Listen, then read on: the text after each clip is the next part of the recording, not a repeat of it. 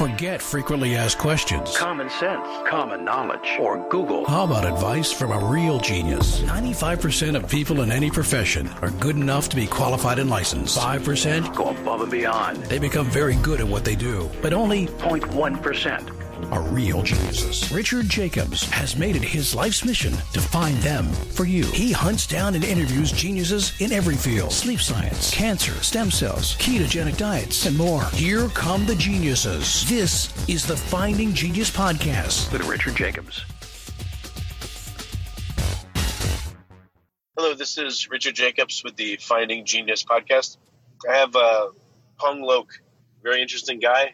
Uh, even at first glance, because he has an apostrophe in his name, which I think is pretty cool. Um, he's a, uh, a senior investigator at NIH, National Institutes of Health, and we're going to talk about um, how the microbiome of uh, is affected, uh, how macrophages respond uh, to, I guess, worm infections, helminth infections. So, Peng, thanks for coming. Sure, no problem. Yeah, if you would tell me about your uh, your work uh, in your own words, I'm sure you could describe it better than I could. Yeah, so I've been interested in how um, we respond to uh, worm infections for a really long time. Uh, so worms are these parasitic worms that uh, uh that you know most of us are terrified about, uh, but it turns out that they're really good at manipulating the immune response. And so ever since I was a PhD student, I've been been studying these these worms, um, and I've been studying uh, how they they uh, affect a type of immune cell called the macrophage. Um, and then more recently, I've been become interested in this uh, hygiene hypothesis, this the the hygiene hypothesis. So this is really the idea that you know one of the reasons why we have a lot more autoimmunity and allergic and other types of inflammatory diseases in the developed world is because we've gotten rid of all kinds of infections, including these uh, these parasitic worm infections. And one of the things I'm interested in doing at the NIH is to see if you actually reintroduce these parasitic worms that people have been trying to get rid of to people that have these autoimmune inflammatory diseases, whether or not there would be some therapeutic benefit to that. Okay, what, what would you reintroduce, and what would be the therapeutic benefit? Yeah, so so there are a couple of different types of parasitic worms. There there is uh, hookworm, um, there is whipworm, which is Trichuris trichiura, um, and there's also uh, another common intestinal worm called Ascaris. Now, a few years ago, uh, basically what happened is I, I met this guy uh, in California and this was when I was a postdoc at UCSF. And this guy had uh, deliberately infected himself with the whipworm, Trichuris trichiura. And he did that because um, he, had, uh, he had ulcerative colitis. So he had this inflammatory bowel disease, which uh, was causing lots of damage to his colon. And basically, the doctors was looking at um, at possibly having a colectomy, which is basically to, having the entire colon removed. Um, and he had been following the research uh, of an investigator in the University of Iowa called Joel Weinstock, who was doing clinical trials at the time to treat his IBD patients with the pig whipworm Trichuris suis. And this guy decided he, he didn't want the pig whipworm, he wanted the actual human whipworm and he infected himself deliberately um, with Trichuris trichiura. And so when I met him, what was really amazing was that he put his disease into remission. Um, and, uh, and so I, I just became fascinated with this idea and the possibility that, you know, these worms could have this potentially therapeutic benefit. Well, why do they have this therapeutic benefit? What are they doing? Yeah, so the, the worms are really good at manipulating their host immune response. Um, so, you know, these are pretty large multicellular organisms, and yet they can live within their hosts for years, you know, up to decades. So, what the worms have figured out is they figured out a way to to mask themselves from the host immune response, uh, to to prevent themselves from being rejected by the host. Um, so in some ways, you know, the worms are almost like a successful organ transplant. So so so if you know if you could understand how the worms are preventing themselves from being rejected uh, and how they're manipulating the immune system, um, then then you know that's that's kind of what what we're trying to do. So what we're trying to do is trying to understand how the worms are manipulating the immune response in, in such a way as to as to downregulate the immune response or suppress the immune response so that they don't get rejected. And we and most scientists think there's a spillover effect essentially um, from from having a lot of worms. Well, I can see that uh, you know they can hide from the immune system, okay, but how would they actually help someone with a condition like IBD, let's say? Yeah, so you know, so you have to start to understand, you know, why people develop IBD, um, and and that's a big question. Lots, uh, oh, still not very well understood.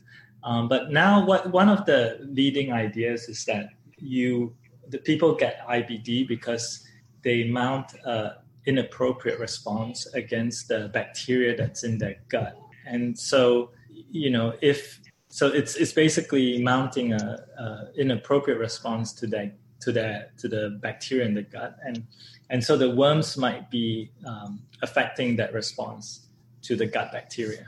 Having said that, there are there are clearly other um, other things at work here because there's also um, some studies indicating that worm infections can prevent allergies, and that's in a completely different tissue site. You know, so there there there are I, there are um, hypotheses that the worms inducing uh, regulatory T cells. Uh, so these are T cells that can suppress the immune response in order to downregulate like an allergy or some other kind of inflammatory response. Do you think they're taking up the um, I don't know the uh, the capacity of the immune system of the host, and that's why it tamps down the uh, the response, or is there some other mechanism at work that uh, maybe because they're there, the immune system is trying to respond to them, Therefore, it's changing its immune response, and it can't fight a battle on two fronts. I don't know. Yeah, I, I think I think it's kind of like the worms are training the immune response. So, like the hygiene hypothesis is is uh, is is very complicated, and I don't think worms is the only uh, uh, explanation for it.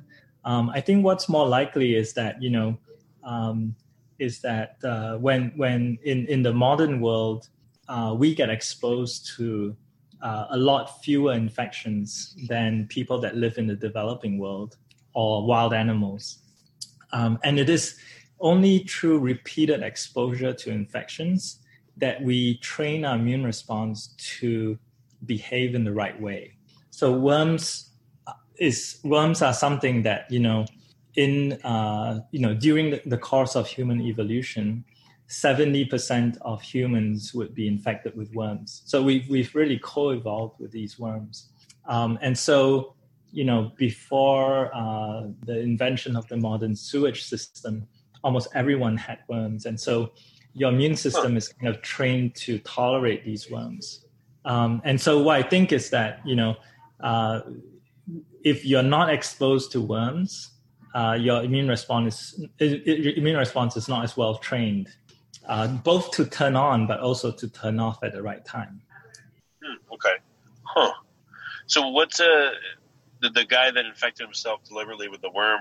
You said his IBD like completely resolved, or like what happened with him? And did he do yeah. any testing on his blood or other yeah, you know, so parts we, of himself to see what happened? Yeah, so exactly. So this was, you know, this is more than uh, 15 years ago now. So we've been working on this ever since, and and we did exactly what you said, which is to, you know, really carefully study the samples that we collected from his his gut, for example, and and one of the things we found was that um, when he had worm infection, uh, his his gut was uh, able to produce more mucus. Um, and so, like in IBD patients, oftentimes the, the mucus the mucus layer is disrupted, uh, and that causes uh, bacteria in the gut to drive inflammation. And what we found in, in this person was that um, the worm infection was causing uh, more mucus production, and we think that was what was re- restoring the barrier uh, between the gut bacteria and the intestinal cells. Huh. Um, Um, so that that's our hypo- that's our hypothesis at the moment, at least of of the mechanism by which these worms could um, could could uh, promote uh, a therapeutic benefit for ulcerative colitis. Oh, interesting. So, are you studying um, worm infections and how the you know how the human body responds, or how other hosts respond in terms of you know immuno- immunological response? Exactly. Or what's like the specific uh, of your research? Yeah. So exactly. So that's um, that's exactly what we're studying is the the you know the immune response to these worms and and uh, and you know how how it could be you know beneficial to both the host and the parasite. Well, what are you noticing? So you said in that one example with IBD, it looked like the uh, the worm is encouraging the uh, the proliferation of the mucus layer. What um, I don't know what else has been studied. Like, are you focusing in typically on or specifically on how macrophages will?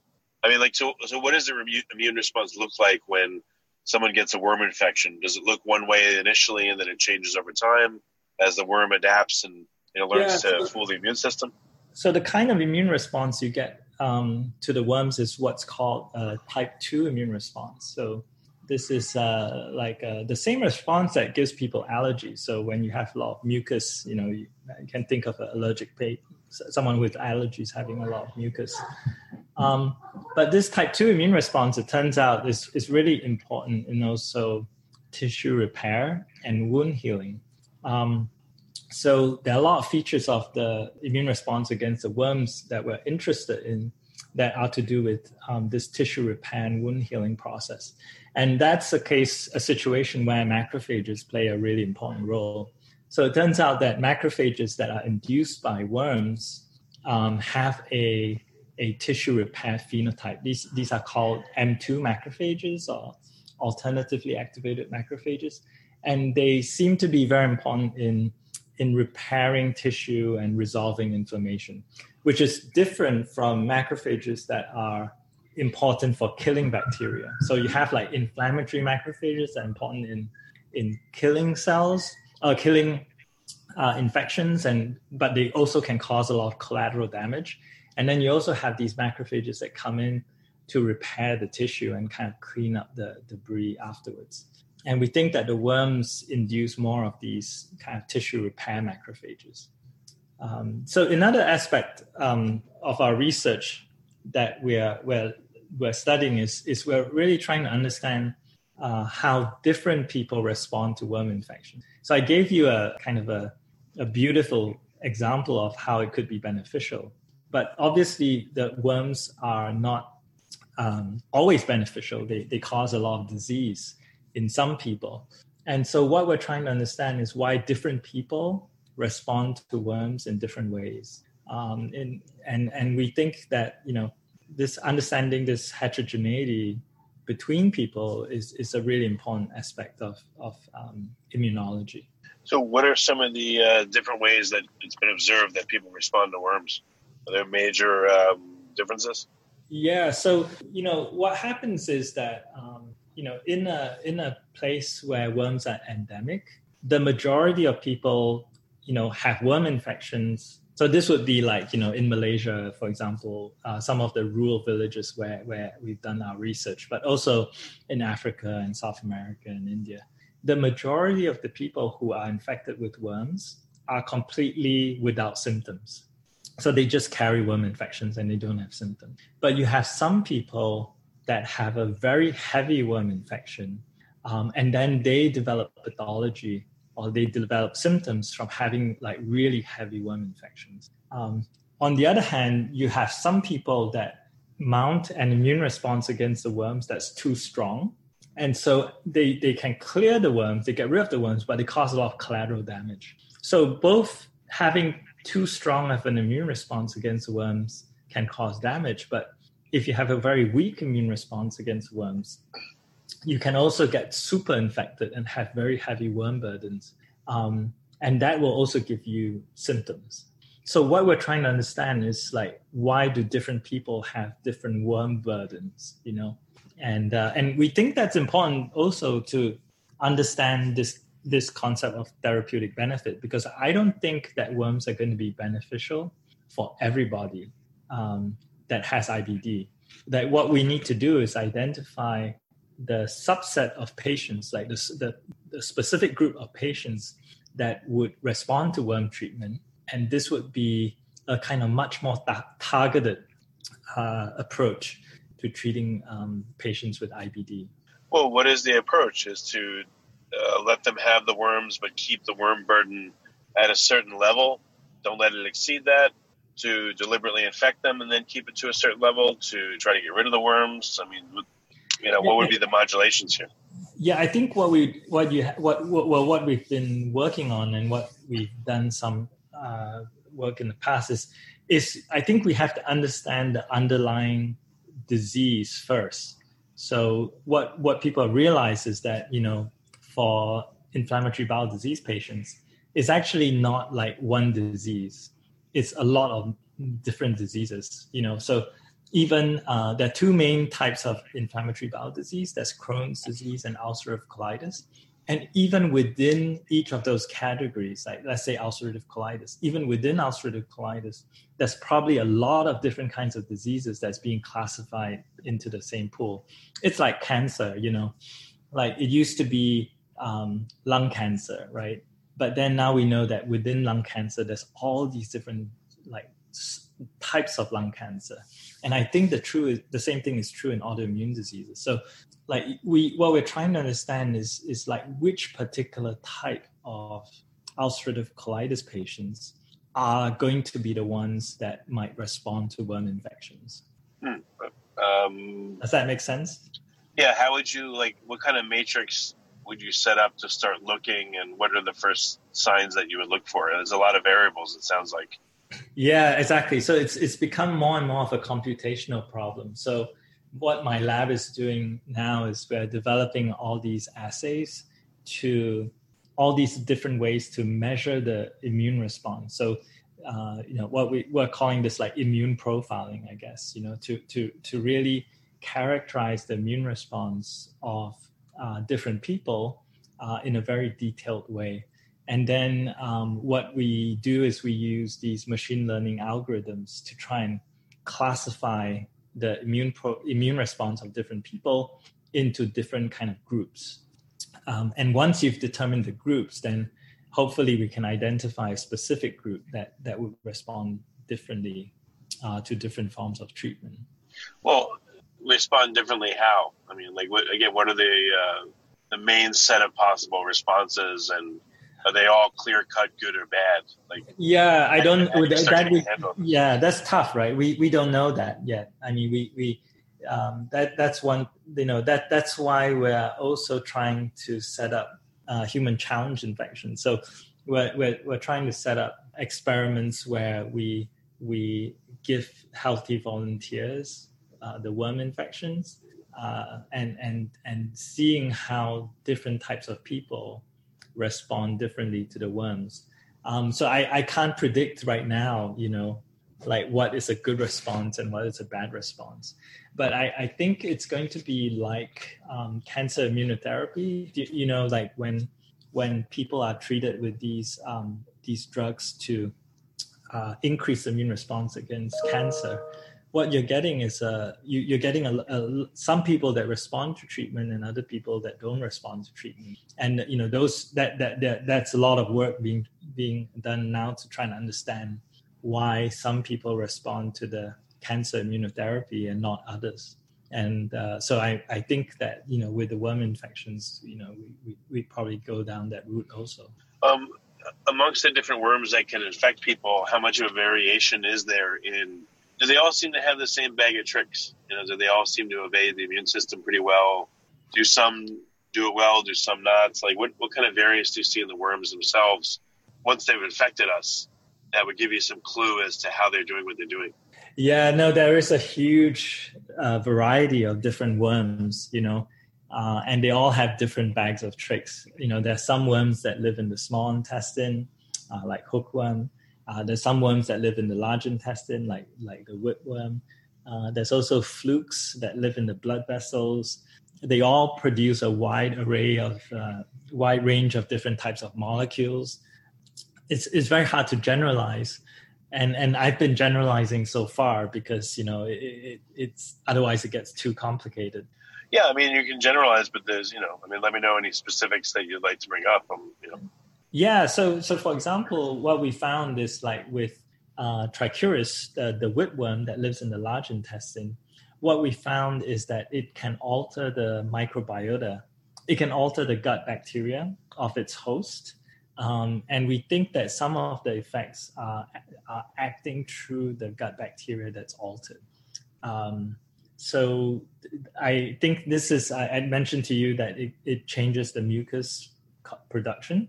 Right. Uh, and, and what we found was that this, in, this kind of mucus rich environment was uh, beneficial in promoting uh, certain types of bacteria and this led to that bacteria outcompeting kind of more infra- in, more inflammatory bacteria. Um, but then you know one, one of the things we thought initially was oh maybe all of all types of worms can do that because all types of worms induce type 2 condi- uh, immune responses that induce mucus production but when we did an experiment to compare the different kinds of worms we found that actually only the trichuris whipworm causes these big changes in the microbiota. Like hookworm did not cause changes to the microbiota, and a fluke called Schistosoma mansoni um, also doesn't cause changes. At, well, doesn't it doesn't cause as large uh, changes to the microbiota as whipworm does. If you like this podcast, please click the link in the description to subscribe and review us on iTunes. These worms, don't they have their own microbiome associated with them, and then phages and then viruses and then I mean I would think that they're uh, they're essentially like a holobiont, so they would have their own levels of uh, complexity associated with them as well. Yeah, a- a- absolutely. Yeah, and and that that is actually an area that's uh, not been very well studied so far. Um, but you're right. Uh, so like, you know, Trichuris trichiura has a microbiome of its own. You know, and and uh, and so that's so do the others and and how does the worm microbiome you know affect the host microbiome is something that you know we still we still don't uh, we still haven't really looked into and not not many other people have has anyone even tried to characterize the microbiome of these um, of these worms and once it's in a host how does it change yeah? yeah there have been some studies on that um, and I believe the, the lab of uh, Richard Francis in the University of Manchester has done some work uh, looking at that. And uh, I, I can't remember the specific details of it now, but yeah, people are beginning to look at that. Okay. But, but phages, for example, you know, I, I don't know anyone who's looked at phages um, within within the microbiota of these worms. Well, I mean, if they have their own microbiome, then uh, there's probably phage activity associated with those microbes that you exactly. know attach to them. Yeah. yeah, yeah, no, and I don't think anyone's looked at that, which would be really interesting. Well, if you don't see, if you don't look at the totality of their existence, then what's to tell you that you're not missing out on a critical interaction? You know, what if it's not the the worm itself that's really modulating the immunity of the host, but it's the uh, the microbiome of the worm? You know, what if it's the uh, I don't know the, the the phages that are bringing you some kind of beneficial plasmids to the microbes that you know attach to the helminth, or if those phages are interacting with our own yeah cells or our microbes. I know it's absolutely we, we you know there are that's a that's a wonderful thing about you know that's a wonderful thing about biology and you know uh, studying science and uh, being a biologist is there's always another layer of complexity that you can delve into. Um, and uh, you know, so for example, a few years ago, we didn't even really think about the microbiome that much. You know, when when so for example, when when I first characterized this patient uh, 15 years ago, um, the microbiome was not really such a big area of research at the time. So we didn't, for example, you know, collect stool samples from this person. We didn't we didn't look at how his microbiome changed. So we certainly didn't characterize his phages, you know. Um, so it's like every at every stage in in my career, we've seen more and more complexity, and and that's kind of one of the wonderful things about being a being being in science is is to uh, to look at all these things in, in in more and more detail. Yeah, I know you can't look at everything, but Yeah, exactly. I mean that that is the limiting factor, right? Like we Yeah. We, we can't look at everything and we, we can already look at more things today than we ever could in the past, you know? Like uh, for example, it's amazing with with the COVID research, right? Like within a relatively short period of time, the amount of information we've collected on on what happens during coronavirus infection is is just astounding. Um, and it's just because technology's improved so much. But you know, there's still a limit. You know, we all we all have uh, limits on our resources, and and you know, we we always playing this game between trying to be focused and looking broadly enough to to um, to be able to answer a specific question and yet be open minded to other possibilities. So, in regards to worms, what's your guess on the best place to look?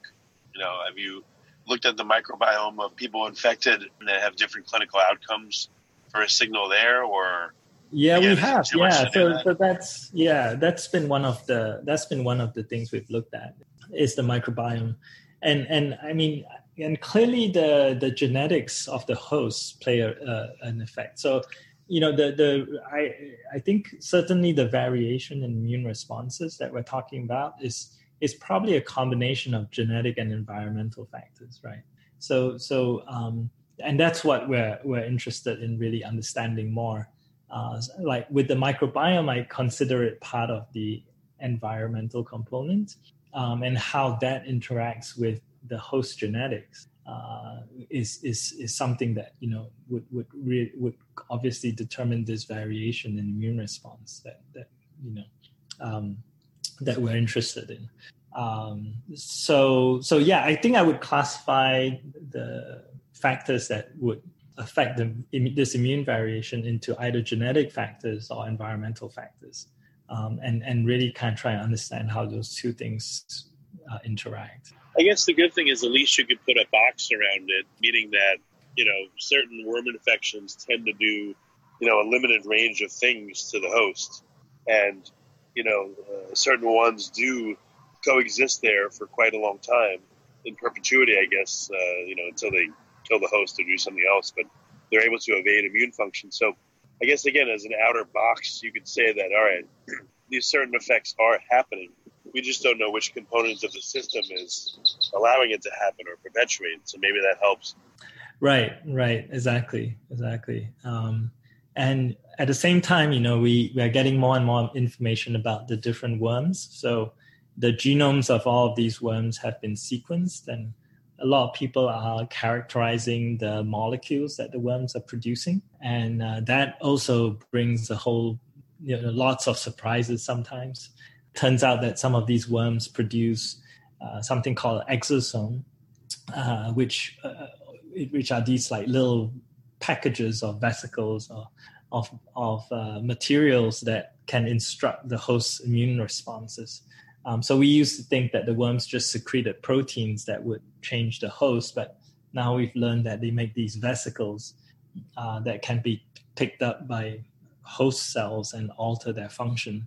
Um, so yeah, there's loads, uh, there's lots of things to learn about you know each of these different individual worms. Oh, so you've Yep. observed that the, the worms produce extracellular vesicles that go into uh, host cells? Yeah, we, we haven't done that work, so that's not work from our lab. But I'm aware of you know uh, uh, labs that study that. So like uh, about uh, in December last December, I, I organized a uh, a keystone meeting on worms, basically helminths. I guess that it was a helminth keystone meeting, and that's where we got all the experts together and where they presented their research and and this particular aspect of work I found really fascinating. You know that that the worms were actually secreting these vesicles that was uh, that were full of and, and some of it was you know microRNAs you know. It wasn't even just proteins within the vesicles. Um, they had microRNAs within the vesicles that was uh, altering immune function. Do they have like specific cell tar- cell type targets or, or what? Uh, I don't know if they were, you know, th- so that that was the the work that the teams were beginning to look at It was, you know, the specific targets of of these um, these microRNAs. Um, and uh, if I if I remember, the other interesting thing that came out of it is that like these, you know, the, what the researchers, um, and I believe that they were in Scotland. So what they were doing was they were actually using some of these extracellular vesicle proteins as vaccine targets. So the idea is that you vaccinate not against a worm, but you vaccinate against the molecules that the worms are producing to evade the immune response. So you're kind of disarming the you're disarming the ability of the worm to evade the immune system and therefore allowing the host to get the upper hand. So that I thought was also a really cool idea because no one's been able to develop. It's been very very difficult to de- successfully develop vaccines against worms because they're so good at evading the immune system. So this idea of like developing uh, vaccine against the worm evasion molecules, I thought was really cool. Um, you know, it'd be really cool if, like, for organ transplants, that you said they're like little organ transplants. If you could take the, um, you know, the EVs produced by worms, or at least the components inside them, and use that to suppress someone's immune system, perhaps more naturally than these small molecule drugs, so they can tolerate a, a, a transplant. That might be really cool. Oh yeah, absolutely, absolutely, and, and that was actually the reason I got so fascinated with worms in the first place. When I was a PhD student, my my PhD supervisor, who's uh, this guy called Rick Maizels in uh, University of uh, Edinburgh. So he, he was we were in University of Edinburgh at the time. He's now in the University of Glasgow. But basically, he got me hooked on the worms because he told me, look, if we can understand how the worms can evade the immune system and be like a successful organ transplant you know you could use the same knowledge to to um, enable people to successfully um, take an organ transplant right?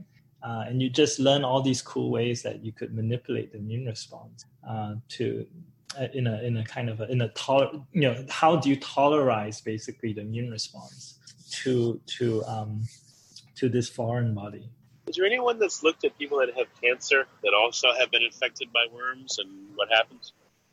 Uh, that I I don't know any specific details. Um, I think generally the the the idea is that uh, it's bad for cancer because you know in the case of cancer you want to mount an immune a good immune response against the cancer, uh, and the worms might you know might not be good for that.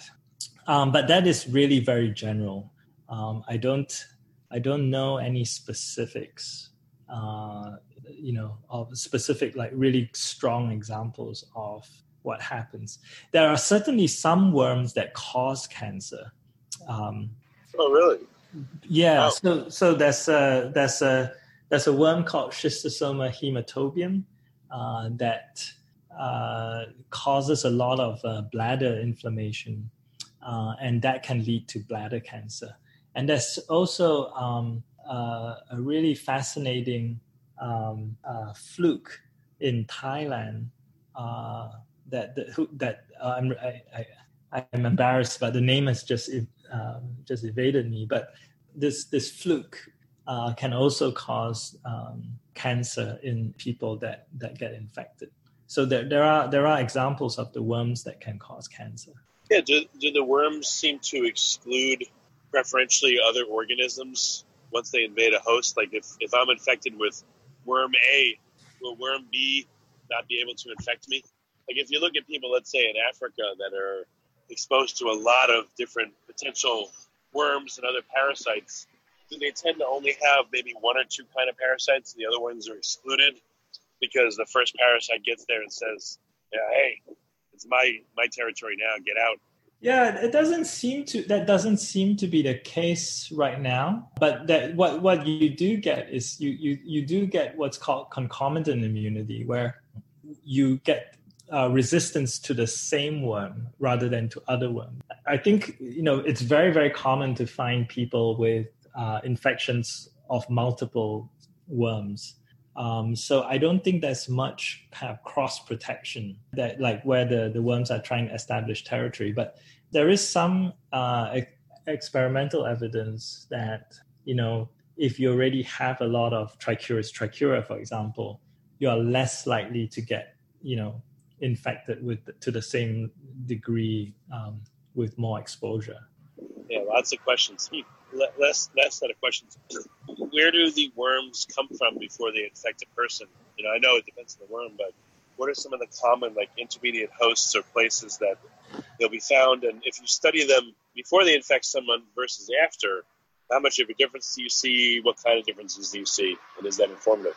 Yeah, so the majority of people that are infected with worms get it from the soil. In fact, they're called um, soil transmitted helminths. Um, and this is uh, from people being exposed to eggs or parasites in the soil. So, hookworm, uh, whipworm, and ascaris are the three most common worms worldwide, and they're all they people get infected when young kids ingest the soil so you know we know kids eat eat dirt, and and basically if they eat dirt that has a lot of paras- worm eggs, um, they'll get infected. Or they you know uh, walk around bare feet uh, in tropical climates, they they can get hookworm larvae uh, infect through their skin. So those are the most common ways of uh, getting worm infections. Um, the other very common way of getting worm infections are uh, by the schistosome parasites, and that's from uh, swimming in rivers and lakes and and uh, just being in the water. Um, so that's in that case with schistosome the schistosome parasites, the intermediate hosts are snails. Um, so the snails produce uh, the cercariae, which are these um, torpedo-like uh, worms that, that basically penetrate the skin uh, to establish infection. Um, so in all of these cases, you know, the fecal route is the main kind of cause of transmission. So so basically, you know, in all parts of the world where you have a, a functional sewage system, you you can effectively see a lot less um, worm transmission. So that's really the main, main the main places you're gonna get worms from are places that don't have toilets. basically. Um, uh, there, there are there are also some worms that you get from uh, mosquitoes and so on, but um, yeah, th- those are more complex life cycles. Um, well, I guess there's a, there's a whole world of, of things to know about worms. So, well, what's the best way for people to find out more about your work and to uh, you know to get in contact? Um, I, I think you know they could look up my my website. Uh, I guess the I, I, have a new NIH website now.